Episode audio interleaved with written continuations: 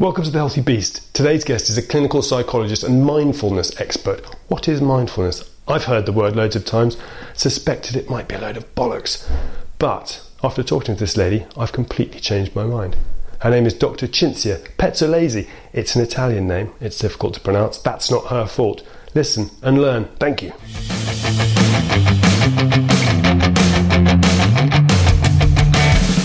Cinzia, welcome. Now, your your bio is on your website, Cinzia Pezzole- Pezzolesi. Yeah, Cinzia perfect. Pezzolesi um, is clinical psychologist and mindfulness expert.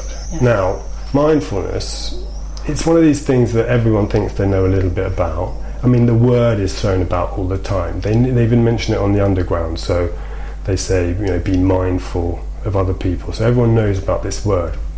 But I think everyone like me probably doesn't actually know that much about it. And, I, and it's possibly one of the ones where if people are going to laugh about new age things, mindfulness is one of these ones where they're, you know, they're not really sure about it. So how do you cope with this negative side? Interesting question. Um, I think the way in which I cope is that uh, there is a lot of scientific evidence that supports the effectiveness of mindfulness. So, even to the most skeptical person, I think research just speaks by itself.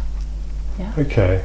Yeah, because I was going to say about the learning, because clinical psychologist, that sounds like someone to me that's done a lot of exams. You know, it kind of like sounds like a serious job. Whereas mindfulness, you don't know. So there is a lot of studying involved, right? Of course, of course. In uh, so the first study was in 1972. So it's been a long time since they started to study mindfulness, but it became popular about 10 years ago. And in the last five to eight years, we have uh, begun to study the brain and how the brain changes as you practice mindfulness. So, so there is scientific evidence that is uh, hard to object to. It's hard, it's hard to argue with, right? So you, how did you get into it? Were you, what did you study first? Um, so when I moved to the UK about 14 years ago, and I changed uh, a career, I was a professional volleyball player. Wow. And, um, and back home in Italy was a, a big deal, but uh, I also did study clinical psychology. So I moved here and I started doing research on mindfulness and eating disorders. Um, so I was looking at how mindfulness would help people to reduce the intake of food um, or to stop binging, and it seemed to be a very effective tool. So um, I was like, oh, I'm curious to try. So I started from studying the effects of mindfulness on people, and then I, I became curious. It felt something important to uh, to get into, so I started my own practice. So, I mean, when people talk about mindfulness as in just this common usage of just thinking about other people, so this example I gave you, be mindful of other people, that just means thinking, right? That just that. So the common usage is be mindful of people, think about other people, but your clinical use of it is something different, right? So this is something you have to practice on your own, or So mindfulness for me is awareness. So knowing what awareness. awareness. Yeah. Yes, knowing what you are doing when you are doing it, which is what most of us don't do because we tend to live in automatic pilot. So we are thinking about what is going to happen in the future. So we are planning and we are in the future, or we are in the past thinking about what we should have done, why things went in a certain way. And mindfulness actually is about being in the here and now and knowing what your body and mind are up to. Um, so that means also be aware of what is happening around you. That's why people say be mindful. So be aware of what is happening inside you and around you. So if I come to you and I'm a very stressed person, which maybe right at this moment I feel a little bit like that for various reasons, what's the first thing you do? What's the first thing you? So what what is the first thing I do? I would just uh, want to know, have a sense of what you do during your day and what makes you stressed. Because the thing is, mindfulness can be helpful um, when it comes to to help you deal with stress. So it doesn't push the stress away. It just gives you a tool to to become less bothered by, for example, the mental chatter. So there is a difference between pressure and stress. So pressure could be whatever it is that you have to do, your to-do list or uh, the chores at home. But stress is how you respond to that pressure. So um, what would I say? Like, let's look at your pressures and let's look at how you respond. That how you respond is about mindfulness because it's about awareness. Okay, so so the pressure is the thing that's happening to you. Stress is how you deal with it. Yes. So that thing people say, which I find myself doing, if I try not to, because I think you, it is a bit of a decision whether you're stressed or not. But when someone says, "I've been, you know, I'm under a lot of stress or I'm very stressed," it's always this idea that it's coming from outside. So you know, my work is making me stressed, whatever it is is making me stressed.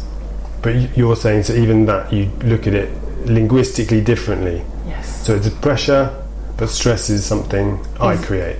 Absolutely. It's your, our internal response. So usually we get stressed when we feel that we don't have sufficient resources to deal with the pressures that we have around us. We can also have internal pressure. For example, I want to do well, I'm a perfectionist, and so on. But still, if that stresses me out or not is up to me. Is how I interpret my ability to deal with that pressure. Okay. So this is what we need to learn. This is the this is the this is the important thing. So all this stuff coming at you say a lot of people in the modern world every time they look at their phone or their laptop there's a load more messages and it's you've got to do this, you've got to do that. Some of it's stuff that's not not important at all, but it all adds to that Yes. stress or not stress, pressure. Yes, exactly. And unfortunately, we can only deal with a certain amount of pressure at the time. So, what happens is that we are experiencing something called the system overload. So, our brain is bombarded by too much information on a regular basis. That means that we, we can only process 120 bits of information per minute. A conversation like the one we're having now is about 60 bits. So if you add to that mobiles, emails, notifications, or uh, monitoring whatever else is around you, that's go that goes way beyond our capacity to elaborate information. So we get basically overloaded and too much pressure that turns into stress. Okay, so this when you talk about you talk about bits as in like computer language of information. Yes. can- so they so they've tested to see how much people can. can can take well. in over a minute. And imagine that the body sends a few million bits per minute, but we ignore all of that. So the body sends information to the brain, but we tend to ignore it. The one that we process cognitively, actively, is only 120 bits per minute. But a conversation takes half of it. So you're saying you can have a conversation and do something else as well. There is space to process something else, but I wouldn't recommend it. So I could be playing the guitar now, for example, and we could be talking, and that would work. Um, no, it doesn't work because it will switch from playing the guitar to speaking. okay. So every cognitive task, so task where I use my brain to to to do something or to process an information, uh, can can be done simultaneously. It you- can't be done simultaneously. No, it, multitasking basically doesn't really exist. Okay. We only switch from a task to another very quickly. Okay, so really all you're doing when you're saying you're doing two things, you're doing one for a bit, then the other one for a bit, and the other one for a bit. So you can't effectively. Yes, multitasking is a big problem. It is because it, it burns. It takes more time than to go back to what you were doing before. So if you start an activity, then you stop and you go back to it. You, um, you. It takes a third of the time to recap. So basically, to reconnect to what you were doing before. So if you're very tired at the end of the day, it's because most of us have spent a lot of time multitasking. So extra energy to start an activity, stop, do something else, getting distracted, and then going back to it. That's very tiring. And what if you, what if someone tells you, say I'm having this conversation with you, and you and you say to someone, well, multitasking doesn't exist. It's, it's therefore bad because you're you know you're all over the shop and you're taking a while to get back to it. What if they say my work demands this of me. What do you what this is what's your next Oh yeah, that's what I do every time. I, I go to corporate and we we do a, um, a, beautiful exercise, but we can't do it here. Like we need a piece of paper, and and we, we try to multitask. And, and and what happens is that you can multitask only things that don't require any attention. So you can chew a gum and go for a walk, easy. But you can't engage in two tasks simultaneously. It's just because of the brain is structured in that way. So the work asks you to do that. Uh, that's too bad. So you can still do it, but you notice that you the quality of what you do is not as good, and it, it at the end of the day you're more tired.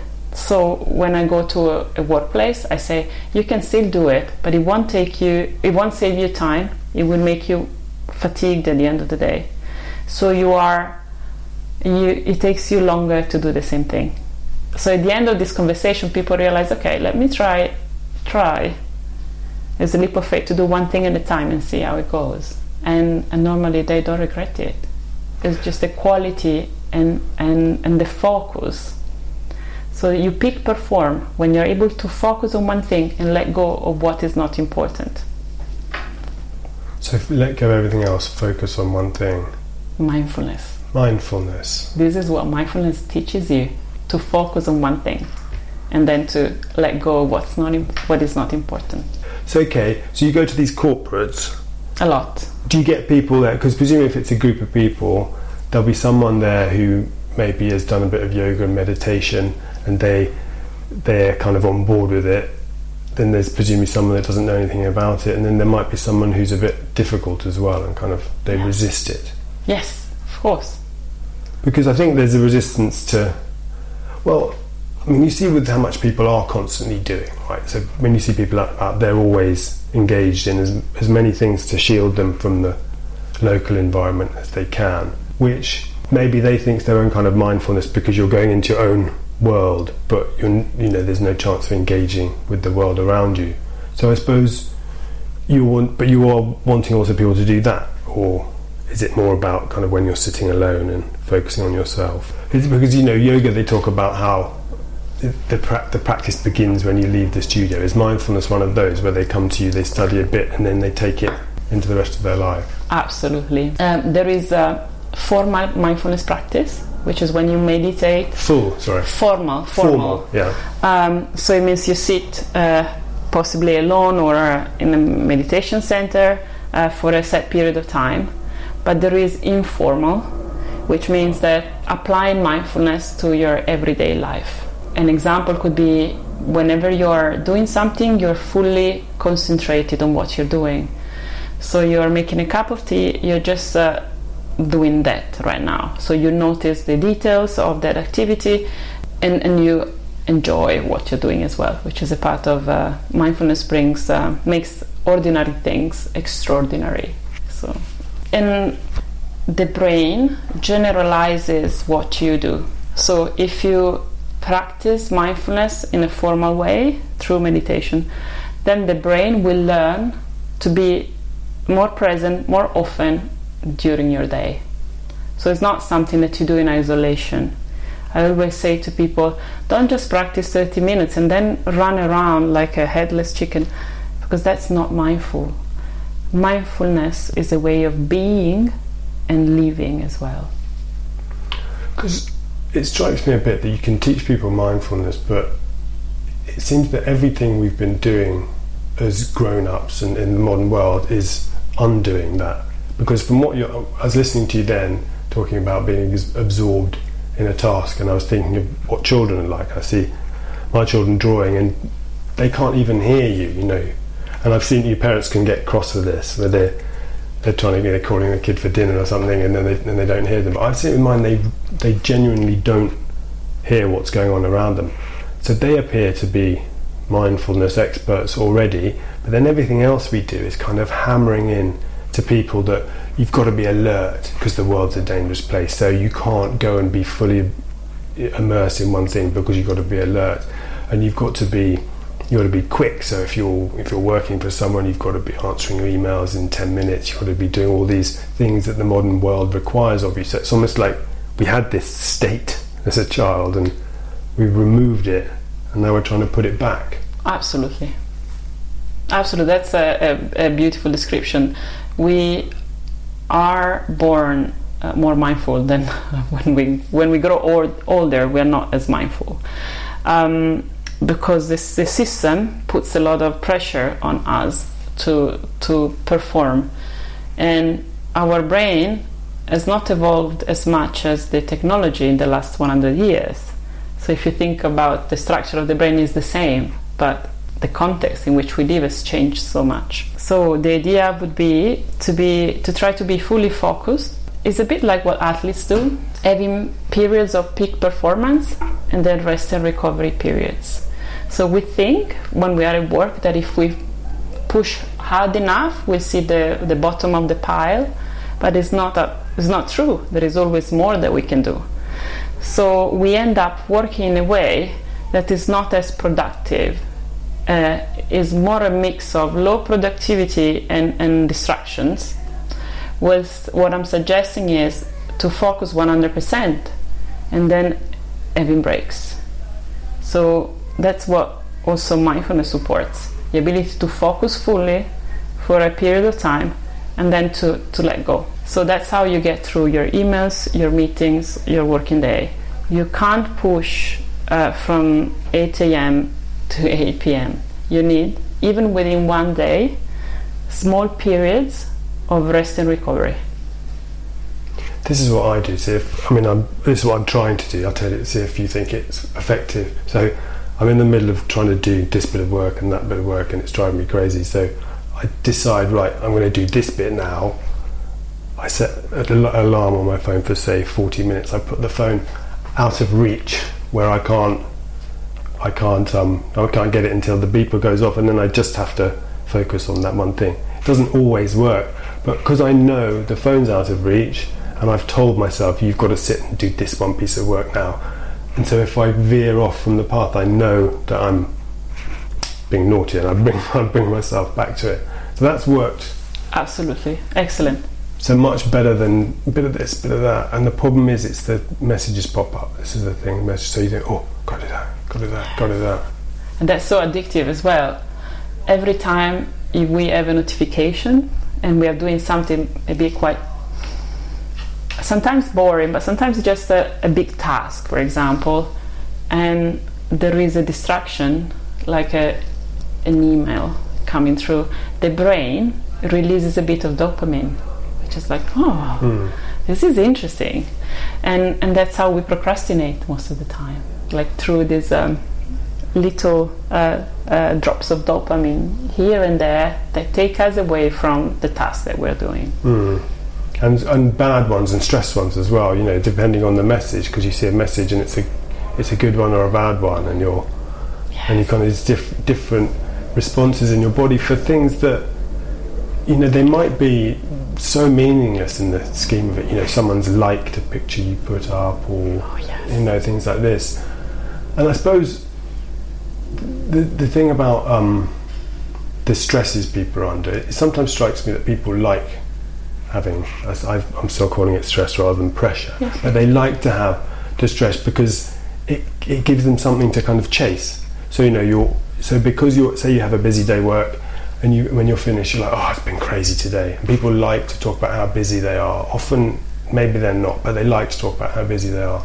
And it's almost as if if you took that away, then they have to contemplate themselves. But contemplating yourself isn't necessarily an easy thing because no one's got any answers about what it's all for and all this kind of thing. So it's easier in a way to just constantly be chasing something and then you're tired and exhausted and stressed. You do it again, you're tired and exhausted and stressed. At least you don't have to kind of look in the mirror and wonder what your life's all about, which I think for my parents' generation was looked down upon because you know it was sort of navel gazing. They talk about you know thinking too much about yourself. Just get on with it. Just get on with your life. Whereas really, fine. I suppose you can get on with your life until it's over if you want. But if you want to slow down and think about it and enjoy your life, you probably want to let go. But do you have people who don't want to let go. The majority of people don't want to let go. It's um, the hardest thing to stop because we are just uh, uh, in doing mode all day. Doing mode, yeah. Yes, we're just we're keeping busy as a way of, as you said, distracting ourselves from from other things. So it really works. So when you're busy performing tasks, there is no space to feel anything. Um, and that wanting to feel something, yeah, that's a big problem. Uh, there, there has been a study where people were given two options. One was to uh, spend some time alone and just uh, thinking about themselves, and the other one was to give themselves an electrical shock. And guess what they chose? The vast majority. So they'd rather electric shock and get out of there. Exactly. And sit and contemplate themselves. Yes. So uh, I think we're a bit scared. It's not to look inside, or emotions are, are, are things that we don't, we try not to experience to avoid. Sitting still, doing nothing, is somehow frowned upon. It's somehow people don't think it's something you should be doing. Have you? I found myself, you know, you sit down in a cafe, so you're waiting for somebody, and I sometimes think I just want to sit here now. I just want to sit here for five minutes, and then I found myself not getting out my phone just because you feel it's a, it's more normal behaviour. You know, because if you now see someone who's who's doing that, it's completely normal. That's just what people do. If you see someone sitting there like what this, a weirdo. you're like, what, what are you doing, mate? Why are you sitting there like a yeah, like a weirdo? It's like it's weird to do this, sit here, but to look in your phone is is completely normal. Yes. So, and this came quickly, right? This wasn't. You know. Yes, yes, yes. There is this vignette, exactly what you're, you were describing, that I, I, I came across a, a, while back, of this person, of someone commenting on, on someone sitting on a cafe just doing nothing. It's like, look at that weirdo doing nothing. Yeah. Just like, yeah. What's wrong with you? You know, you, you do not have a phone. Are you, poor, you know? Yeah, and when we do nothing, uh, that's when we rest our brain, which is the most important thing that we can do to to then go on with our lives and, and even if we are concerned about performing and doing all the things you have to do, you need those periods of, of recovery which you get when you don't do anything. Paradoxically, when I ask the question, when was the last time you just sat somewhere doing nothing, no one can, no one knows. Like people don't really do it, and, uh, and that's uh, and then we we used to take care of our possessions like uh, cars and bags or whatever we have way more than our brain, which is a bit paradoxical. Mm. Yeah, I don't think we. Do, I don't think we do think about taking care of it. When, when does when does the mindfulness fail for you? When do you when do you when did the, the kind of chimp brain take over and Oh. you know, do you still get angry? Do you All the time. All the time. Good. Is- is- Not just me. Uh, yes, I, I, I, I try to to remove the human bits out of me by practicing, but that doesn't work. Um, I think the difference is that you are more aware of your automatic reactions to things. Um, so you're able to catch yourself sometimes uh, before going into your habitual reaction. Your, Uh, your, sorry, your habitual, your normal, yeah. yeah, normal reaction. Yeah. And what what is, is said in mindfulness is you choose to respond to an event rather than react to an event. So you choose to respond. Yes, this is because uh, the vast majority of our behaviors is a learned learned behavior, meaning that is um, is something that we do automatically based on the previous experiences we have had and so on. Uh, but with mindfulness, we undo the automatic pilot, and so we know what we're doing when we are doing it. So that means that it's not a reaction. The reaction happens to you. A response is something that you say, okay, I feel like this. Is it the right way of responding to this event or not? So it gives you a choice that was not previously available. So is it mostly about giving yourself time to make a rational decision with, things? Is that one of the main? Mm, it, it, more than time, I would say space. Uh, so sometimes people think of mindfulness like slowing down, and I don't think mindfulness is a is a pace. Mindfulness is um, is uh, is more about uh, being in touch, relating to what you're doing, to what you're thinking. So it's a relational skill. So it is is uh, is about I see this is coming. I step back and I choose. That doesn't make me slow in a way. Uh, you can be mindful in if you think of the Formula One pilot. They're very mindful.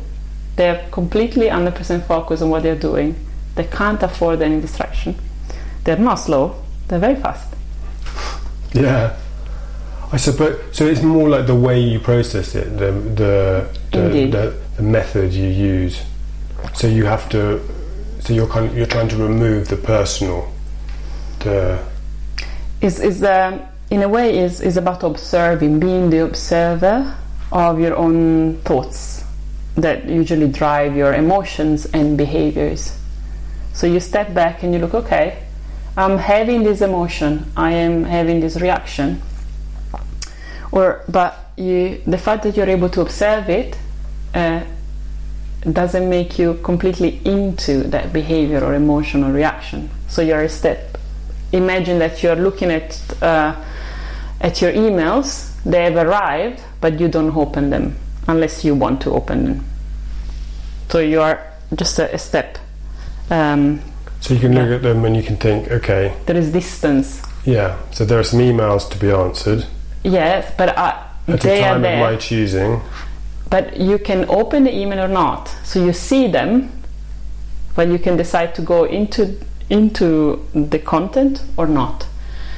So going back to how we work on everyday basis you can see your thoughts when you're mindful but you can decide whether you want to follow the narratives or, or letting them go so if you see if you see within that mix say fear or anger or any of these emotions, you, you what you do, you recognize it and you try not to make the decision based on that. Is that how you would? Uh, so um, emotions are uh, normally what we we we would suggest in mindfulness to to embrace your emotions rather than uh, fighting the emotions. Usually we tend to push them away, mm. but the moment in which you push something away, you're engaging a lot with that. Imagine you don't want the emotion to come through this door and you hold the door very firmly.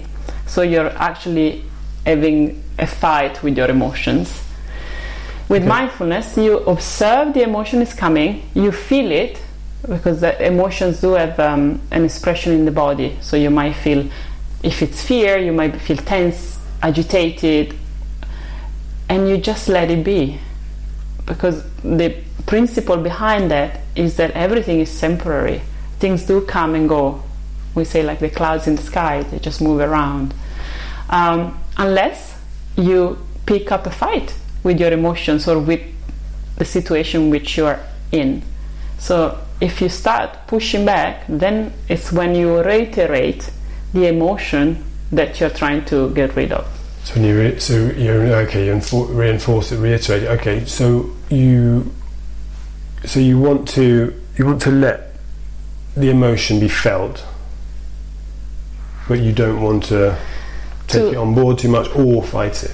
Exactly, you just let it go through you, as uh, as you as anything else. That like an emotion only lasts forty seconds in the brain. 40 seconds? Yes, four zero. For 40 seconds, that's all you've got? Yes, but we can be, for example, upset for much longer than that. Yeah. And that's because we engage into the thinking behind that emotion.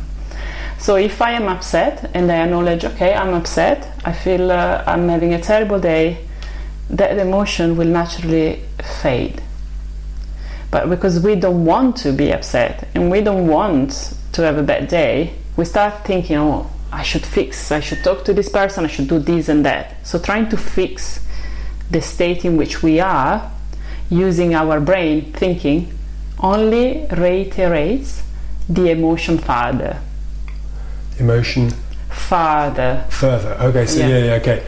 Um, Okay, so we need to so we need to not kind of give it energy by fighting it. Yes. And but not also so not try and fix it, not try and get rid of it. Not trying to change it acknowledge. either. Just uh, just experience it. Like okay, this is how I'm feeling. I am having these thoughts. My body feels heavy. I'm a bit sad. That's it. But it's very different from what we normally do. We don't like to be sad or stressed or anything like that. Because normally the thought it's like this is I guess yeah this is making me feel sad, and then you you add to it by thinking it's not right. How can I stop this? How can I change it? And then you've got this whole Yes, you basically think about it even more than just the 40 seconds in which you experience the sadness. is the forty seconds that that's that's kind of hormones moving around and you feeling It's neurochemical as well. So that's ch- kind of like chimp brain anger or whatever Yes. it is, and then that Yes, what you call the chimp brain is like our uh, emotional brain limbic system, Yeah. which is uh, five times faster than the thinking brain. So usually, when we appraise the situation, we we have an emotional reaction, and then we think about it later. An example: if you go into a meeting and someone challenges you, and you're a bit thrown and you mumble something, you're not quite sure what to say, and then you go back to your desk and you think, ah, I should have said this, this, and this, answered in this way. That's that's because the first um, reaction is emotional, and then a bit later you have the rational brain telling you, oh, you should have done this and that. So I guess it's just trying to access that earlier, Yes. isn't it? Absolutely. So if you normally respond with stress to a situation, that would be your emotional response. So the beauty is that you, by practicing mindfulness or other stress reduction techniques, I'm not saying that mindfulness is the only thing you can do. Um, you can teach uh, your your brain to use that instead of going into the limbic brain, so emotional response. So you teach your brain to kind of bypass that. Yes, or to weaken the, the links between the emotional response and, and, and so, so that it doesn't become your first reaction. I'll give you an example. If you think about the firefighters, Yes. they are able to keep calm in a situation that would uh, uh, create anxiety to most people. And that happens because they've trained the brain in that situation enough so that they can switch on the more rational balanced response. So that's the that's what I'm trying to say. So you can teach yourself to respond with calmness and presence and feeling grounded even in the midst of something very stressful. And the training is really a practical thing. So it's what you do in this cir- cir- circumstance. So what what practically needs to be done. You know, firefighter example or whatever it is in your. Or your Right. mindfulness practice, your meditation practice, is what teaches you to be grounded. Because when you practice mindfulness and you have a lot of resistance in your head, you don't want to do it, or you have a pain, an ache, or something like that, you just learn to sit through it. So that's you learn a different way of responding to whatever is going on through your mind without fixing it by doing, but just by being with what is. I think it's it is it's a natural human reaction to fix things, isn't it? There's a problem, you want to fix it, Yes. but often there's not a thing to be done. You know, it's you're trying to fix, as you say, an emotion. You're trying to fix I don't like, or something you can't change about yourself, or something like that. Exactly. Yeah. Yes. So trying to fix only will try. So if I am sad and depressed, and I think, why am I depressed? Why? Why this is happening to me? Why I'm I so sad? I shouldn't be sad. I keep saying sad, sad, sad, and that sadness is like right there in my brain, and so is uh, uh, reiterated many, many times. So you observe and allow it to pass. you observe, you allow it to pass, or um, you can then choose what is the best way to take care of myself right now. Um, maybe I, I just need to go out in uh, to the park. Maybe I can just call a friend. So to to take a step that takes you out of that mental rumination in a way. Mental rumination. I like it. So going over and over things, just churning things in your head. The roundabout, I call it. The You go into roundabout. and you can't find the exit. You just go in circles. Yeah, you're beating yourself up about these thoughts. So you mentioned sport, right? So you're talking about Formula One drivers. That's again a bit like children, I guess, a natural focus, isn't it? Because they're training to do this thing and it doesn't give them any chance to, because, you know, they're doing this dangerous, difficult thing. It doesn't give them any chance for their mind to, to wander, I'm guessing. But do you have sportsmen who need or have benefited from mindfulness training? Yes, now many teams do have um, um, mindfulness teachers um, because that focus is needed. Because in sports, it's never the person who, who has the best skill set that wins, but it's the person who is able to apply the skill set under pressure. Because we all are great uh, at a certain level at doing, at playing the sport or just doing what we have to do, but can we do it when we are under pressure? So the national coach of um, of volleyball, I know volleyball is not quite relevant in, in England, but in Italy it was a big deal. Would say I don't want a great setter, so the, the setter is is uh, the key in uh, yeah in a volleyball team. It's just the person who touches more ball than every, balls than everyone else. I don't want a great setter. I want a setter who is able to uh, fix any other mistake that is done by any other player. So it's able to set well under pressure. Because when the, it's an easy ball, everyone can set. I need one who is able to, to go and catch the ball that is hard to catch. So stays focused and doesn't just mm, doesn't give up when things are difficult, for example. So you played professionally, did you say? Yes. Was this before you'd done any mindfulness study, or Unfortunately, it was before. so you just played as a with Yes. a, a raw? and so many games where I I made a mistake and I couldn't let go of it. And so I was thinking, oh crap, I just I missed that ball. That's not great. We're gonna lose the game and and, and there we lose the game. So do you look back on it now and think if I'd had my mindfulness training then, All the time. really? Yes. Do you so do you have regrets about your sporting career? Yes. I, I think that uh, from that point of view we didn't do any work and it was a few years ago. And that's a shame. You Because didn't do any work, so you uh, from a, a psychological point of view, right. uh, we only trained the bodies to Yeah. perform and we had amazing performing bodies but the mind uh, under pressure was not as its best i think So do you look at kind of games, big games that you lost that you could have say gone and I don't know how high a level you played at, but do you Yes. look at did you? Yes. If, if only I'd been more mindful, I could have played for the country or. yes i, I just uh, i think i remember my coach telling me don't miss this ball you have to score this this point. and then i was like oh my like the pressure was so high then i would obviously miss the ball or, or not score the point Sounds like a great coach. yeah. No, but in fact, uh, I was uh, watching the national team last last um, summer, and now this a different coach was saying, "Girls, you know exactly what to do. This is what we've been trained. I've trained you for like months, so you just go and get it. Just it will be great." Oh, Yeah, that's what it should be, sports coaching, shouldn't it? Is you can't like adding new stuff in, like late, or, or telling people they're hopeless if they. yeah, but putting pressure basically doesn't work. Yeah, It's quite the opposite. Just encourage. Don't put pressure. yeah. I suppose it's that again that old school thinking of people thinking pressure's good.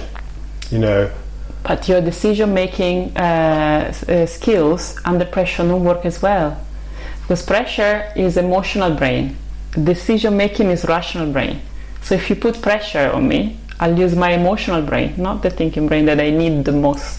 Hmm. So now I think in the workplace there has been a big change. So people are no longer thinking that it's fashionable to be stressed, and then they have realized that we need a healthy amount of pressure, and and then rest and recovery. yeah, a healthy amount of pressure. How, I suppose it's knowing how what, what that is is the difficult That's thing, mindfulness, knowing That's what mind- you're doing when you're doing it. So um, if you imagine a performance curve that is bell shaped, hmm the healthy amount of pressure is uh, basically the middle of the curve. Um, the question is how do you know when you're there? So you need to be able to recognize the signs and symptoms um, of when you are understimulated or overly stimulated. And you can only recognize that if you're actually checking in with yourself on a regular basis. How, how do you know you're getting the right answers from yourself? It's not a stupid question. You know, well, we are experts about ourselves and how we feel if we just look. So, so it's, I guess it's knowing how to look and how to ask yourself the questions, right? Yes, because the body is always sending signals all the time. We just override them because we are in our heads all the time. We just are disconnected.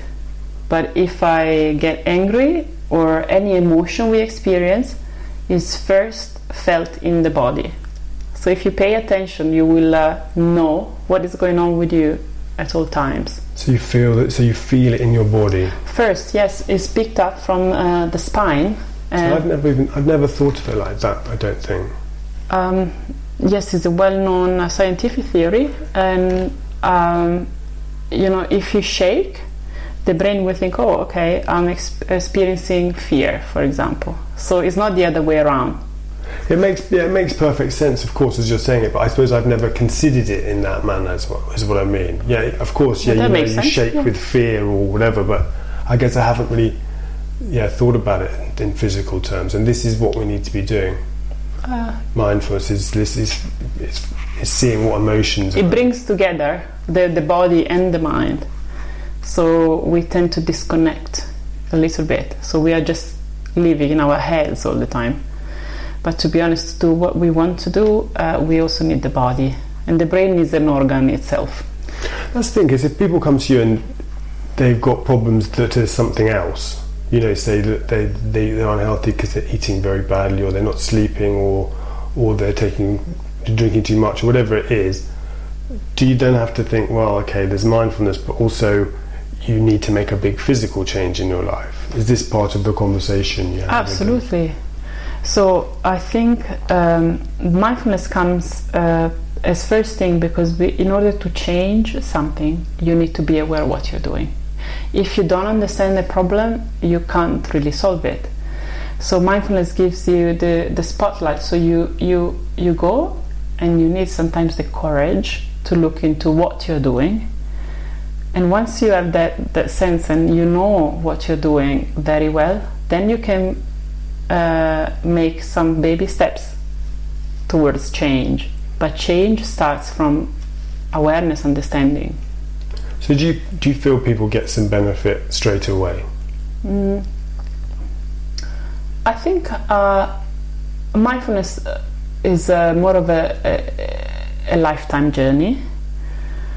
But some people kind of at least cognitively click, and there is a honeymoon phase where uh, I think that is quite immediate if you like the concept and if it makes sense to you. But that is followed by a period when you kind of question.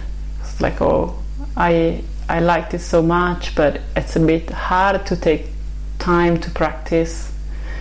So you question it, and then you either take it with you for forever um, as a companion, or you just give up and think it's not the right time, probably.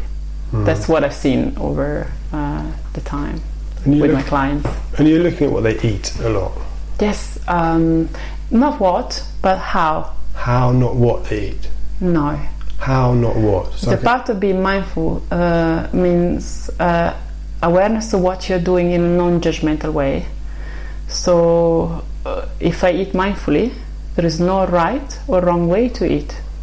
So I can eat a pizza as long as I don't judge myself. as it. long as uh, you are aware of uh, the effects on your mind and body of eating certain foods. So it's more about learning to relate to your food and how the food interacts with your body rather than trying to control what you eat uh, uh with your brain cognitively. So so is it so you don't talk about what they eat, you talk, but you tell them to think about how they eat. I, I tell them to first to observe uh, what are your eating patterns like, and and you observe uh, in a non-judgmental way. So if you have ever uh, been on a diet, you might have noticed that the first two three weeks you you kind of follow it and after that it's hard and and it, you go back to your old habits. And that happens uh, because through motivation we we can't really change. We can only change if we have uh, um, if it makes sense for us so if you've always eaten in a certain way and you say okay on monday i'll start my diet nothing has changed in your uh, decision making that will make you choose a different food on monday You're just pushing it away. it's just uh, trying to use motivation, but unfortunately, the first obstacle then you find in your life, or you get a bit stressed, or you don't have time to cook, or whatever, you just go back to your old habit. With mindful eating, for example, you, you just notice, okay, I can have se- seven donuts, for example, and how does that make me feel? How does my stomach feel? Uh, most of people, other people will say, okay, I feel like quite sick, to be honest. So once I know that, I naturally will move away from the seven donuts that make me feel sick. And so that change is not imposed by anyone else. It's, it, it's because it's good for me. That means I can sustain it over time. A diet is not sustainable over time. That's the problem of, of any diet. And how's your eating? My eating uh, is uh, is really interesting. Is it? Uh, yes, because I, I it does change over as as my body changes. Like I, I had two kids in a short period of time, and my body has expanded a lot, and then shrink, and then expanded, and uh, food aversion or like uh, it was a it's a journey. So my eating is uh, um, like a lab where I can see how I relate to food, how I emotionally eat sometimes, and how I actually take care of my body through food. How I eat something because it makes me feel good. But do you do you so presumably if you're practicing this yourself, you don't have the thing other people have where they eat things and regret it, or Of course, I do. you do. Of course, because that's part of the learning. So if I don't allow myself to regret something, when do I learn that it's not the right choice for me? Okay, so you eat something and regret it, and then I regret it maybe because it makes me feel sick or because I don't feel good in, inside. Um, I, I talk about, you know, there is uh, there are different type, types of ta- taste, like uh, uh, savory, sweet, umami, and, and there is one that I always talk about is the taste of disappointment. So when you're about to eat something or you're eating something and you're already disappointed with yourself for doing that, I think this one you, you can really explore what um, what it feels like to eat and, and your relationship with food is uh, is what you get. It's like you can't always eat mindfully, to be honest. it's okay to regret Of course, sometimes. I think it's learning. So when you don't practice, you learn the importance of practicing. This is I think this is really helpful for me because I think I do I think I've started doing some of these things naturally, mi- mindful things, maybe the things I've picked up from doing some meditation or yoga I find very helpful because they say to they always do this one where they say see the emotion, let the emotion come in and just just let it go. So I think it's I guess yeah, it's more about just th- that choice, isn't it? Whether it's pressure or stress. Yes, yes, absolutely. That's your choice to whether to feel pressure or whether to feel stress. Sometimes you you it's automatic to feel stress because that's what you've learned to do over time. Um, so you might experience stress, but you can still you don't have to fix it. So once I try to be stressed, because usually when we experience stress, we try to do something to eliminate it. So once I was at my desk and I had a ton of work to do, I just didn't know where to start. And I noticed, oh my gosh, I'm stressed. And then I was like, what is this stress like? Okay, I feel a bit agitated. My heartbeat is a bit faster. Um, maybe I'm not breathing normally. I'm holding my breath, and and that's it. That's all about it. That's stress. And then it's gone. And then it's gone, and I felt so proud of myself. Like I dealt with stress rather than going and uh, you know have a, um, a chocolate or bar, or you know uh, some people go and have a cigarette or just whatever they do to cope with stress. I always thought with with cigarettes, you see someone having a cigarette, see the process of doing that. You take out the fact that it's poisoning you and giving you cancer. The process is quite a nice one. So you, you say you're working in an office, you walk outside for five minutes and you just breathe. and you relax. And it's lovely in a way. That's like a, going and doing a meditation. Unfortunately, you're also sucking Yeah. noxious chemicals into your lungs and risking dying early. But the, the process, if you could go outside, I always think it's unfair as well. I used to work in this big office where it was miles to go outside. And if people smoke five or six cigarettes a day, they're never, they're never there. They're just off a cigarette, back, off, for, and it's kind of because it was just about socially acceptable, so you can get away with it. Yeah. So you need a cigarette break that's not bad for you, basically. Basically, yes. To go and Yes. sit and breathe. The equivalent of a cigarette, I guess. Yeah. Okay, that's really helped. Cinzia Pezzolesi, great Yes. to meet you. Thank you so much for doing it. Uh, so thank you, Richard. Uh, lovely to meet you too. Thank you.